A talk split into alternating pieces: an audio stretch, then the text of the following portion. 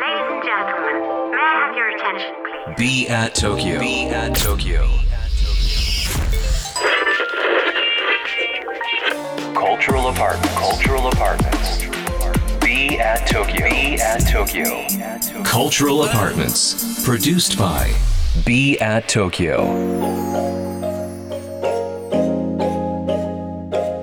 ビアート東京土井地博です 東京からまだ見ぬカルチャーを生み出すためのラジオプログラムカルチャーアパートメントプロデュースバイビアート東京昨日に引き続きゲストにアーティストの福原翔さんをお迎えしております。よろしくお願いします。よろしくお願いします。あのバイオアートで知られる福原志保さんですが、2001年にロンドンのセントラル・セント・マーチンのファインアート学士課程そして2003年に、えー同じくロンドンのロイヤル・カレッジ・オブ・アートのインタラクションデザイン修士課程を修了。2007年から活動拠点を日本に移しアーティスティックリサーチプラットフォーム BCL のメンバーとして国際的に活動されていらっしゃいます。2014年からは日常で身をまとうものに知能を与えるためのウェアラブルファッション技術の開発に従事。これまでに個人の DNA を樹木の DNA に組み込んだアート作品や初音ミクの DNA データを使った人工的な心臓細胞など作品を発表されていると。あとはあの代表的な作品として、えーコモンフラワーズ、はい。えーフラワーコモンズ。こちらの方を発表されてますがこれってカーネーションがキーワードでしたよね。そうですね。ええはい。遺伝子組み換えのカーネーションになります。うん、具体的にどういった？カーネーションはもともとその青い色を花弁に花びらに出す色素をもないんですね。もともとないそうです、はいだからどうどうしてそうなってるかっていうとその青い色素を出す遺伝子を持ってないから、うんうんどんなにその青い花と一緒にこう交配をしても、まあ、青くならなかったならなかった。あとちなみにその同じ会社さんで青いバラを作っていまして、やっぱりその何百年と種苗家たちが交配をたくさんして青いバラを作りたいと、ん。やってもよくてグレーとか紫とかぐらいしかできなくて、でそれは不可能っていう花言葉に「impossible」っていう、うん。あの花言葉になってたんですけど。そうなんです、ね。そうなんです。ただへペチュニアっていう青い花があるんですけれど、ええ。そのペチュニアを青くする遺伝子っていうのがまあどれかって分かったのででそれを取ってあの白いカーネーションや白いバラのここに入れると青く発現するよっていうところを、まあ、見つけて入れたから青くなったっていう。なるほどこ。ちらはあのもともとオーストラリアのフロリジンっていう会社がええ10年ぐらいかけてカーネーションを開発してでその、まあ、会社自体を、えーフサントリーフラワーズさんっていう、うんあのサンビールのサントリーがあるんですけど、が、まあ、買い取ってでそこからその技術もプラス同時にサントリーさんずーっとサントリーフラワーズさんずーっと青いバラを遺伝子組み換えの開発をしていて、ガチャってなったっていうなんかですごい不思議な最近よく見ますもんね。なんかこう、うん年中。な馴染むと全然気にしなかったんですけど、うん。確かに言われてみると、まあ昔は青いカーネーションはなかった。あったとしたらあの茎にインクを吸わせる そうですそうです。それはだったらできるんですけそういうのはねど、すっごい青くなっちゃう。はいあのいろいろお話を伺ってて、その最初の入り口というか、うんアーティストになろうとか、そのバイオに興味を持ったとかっていうの最初のきっかけって何だったんですか？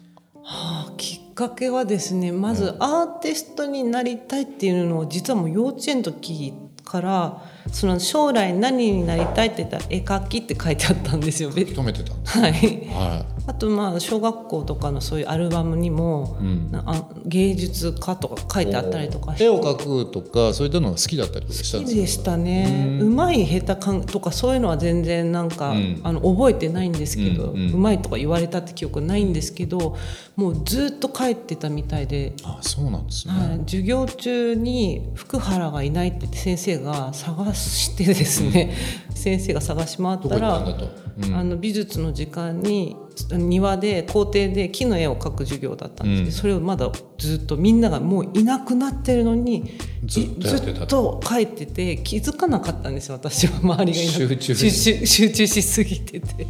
とかそういう あのもう絵描き出すとええ。無言みたいな感じで。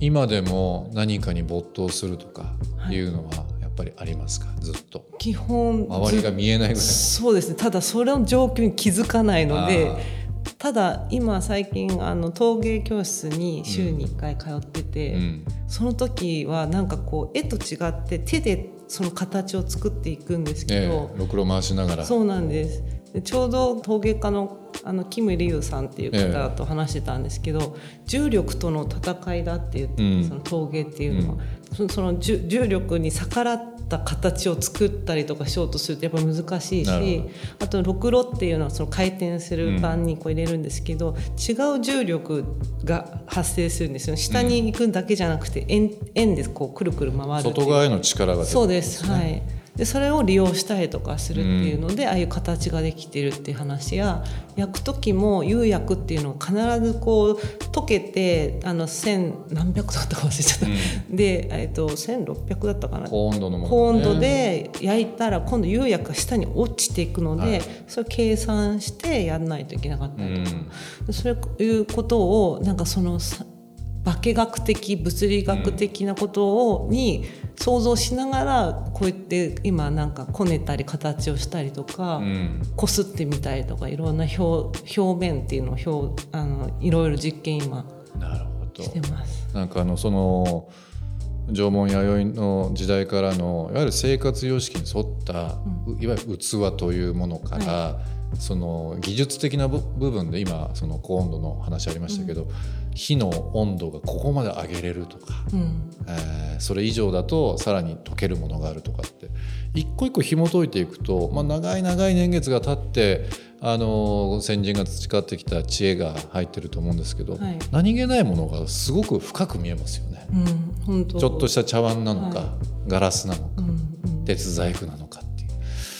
あれは本当その、ただサイエンティフィックなんですよね本当に工芸って、うん。自然界で起きているそういった現象をそさっきおっしゃったようにその知識として貯めて、えで伝承していって、うん。でこれをこうするとこうなるよっていうのがずっとこう蓄積されて伝えられていく、うん。そういうなんかこう伝統あの工芸っていうじゃないですか、はい。あれ本当にイノベーションそのものだなと思って。うん。常に新しいことにチャレンジしているからこそ生き延びてでそれだからこそ続けてきたからこそ伝統になり、うん。でその考えをこうあのつつなげていくってことですよね。ななぜこういうものを作り続けるためにやってるのかみたいなことだけがちゃんと続けば手法は結構かなりあのアバンギャルドに変えているんですよ伝統工芸士の方は。そうですよね。そう考えたら今テクノロジーの会社とかがイノベーションって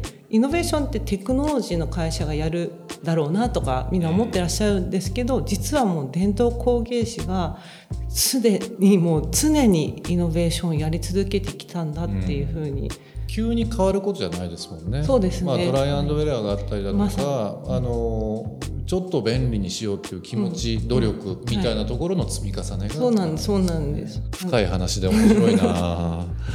カルチャーアパートメンツプロデュースドバイビアート東京ここで一曲。今日は福良さんに選曲していただいております。曲のご紹介の方お願いします。はい、えービリー・ジョエルの「オネスティ」です。えっ、とこの曲はすごくこうあのー作品を作る上で私が大事にしているヒントを与えてくれた曲なんですけれども、まあ、正直さっていう「オネスティ」なんですがその歌詞の中にそのなんオネスティっていうのはその正直さとはなんて寂しい言葉なんだっていう風に出るんですね。で正直であるってことは傷つくこともたくさんあるんです。ただそれでもうそのいろいろ作品作ってる中で辛いこととか、まあ、もちろん批判も受ける時があるんですけれども作品に対して誠実にあり続けたいって思う時に聞いてます。なるほど Cultural Apartments produced by BE AT TOKYO 今週はアーティストの福原志保さんをお迎えしています。明日も引き続きよろしくお願いします。よろしくお願いします。b アット東京東京からまだ見ぬカルチャーを生み出すための Cultural Apartmentsそれが b アット東京情報を発信するメディアであり才能が集まるスタジオであり実験を繰り返すラボであり届けるためのショップでもある。決められた方はない。集まった人がブランドを形作る。オンラインとリアルな場でつながりながら発生する化学反応が次の東京を代表する人を物をカルチャーを作り出す。Cultural Apartments. Produced by Be at Tokyo. Be at Tokyo カルチャールアパートメンツプロデュースドバイ b アット東京。今日の放送はいかがでしたでしょうか。えー、リスナーの皆さんからのリアクションもお待ちしております。番組への感想リクエストなどお寄せください。また今注目のクリエイターなどぜひぜひ教えていただければなと思います。アドレスは b アット東京の頭文字を取って小文字で bat897.interfm.jp 小文字で bat897.interfm.jp ツイッターではハッシュタグ小文字で bat897 ツイッターではハッシュタグ小文字で BAT897 をつけてつぶやいてください。それではまた明日この時間にお会いしましょう。B アット東京の土井地博でした。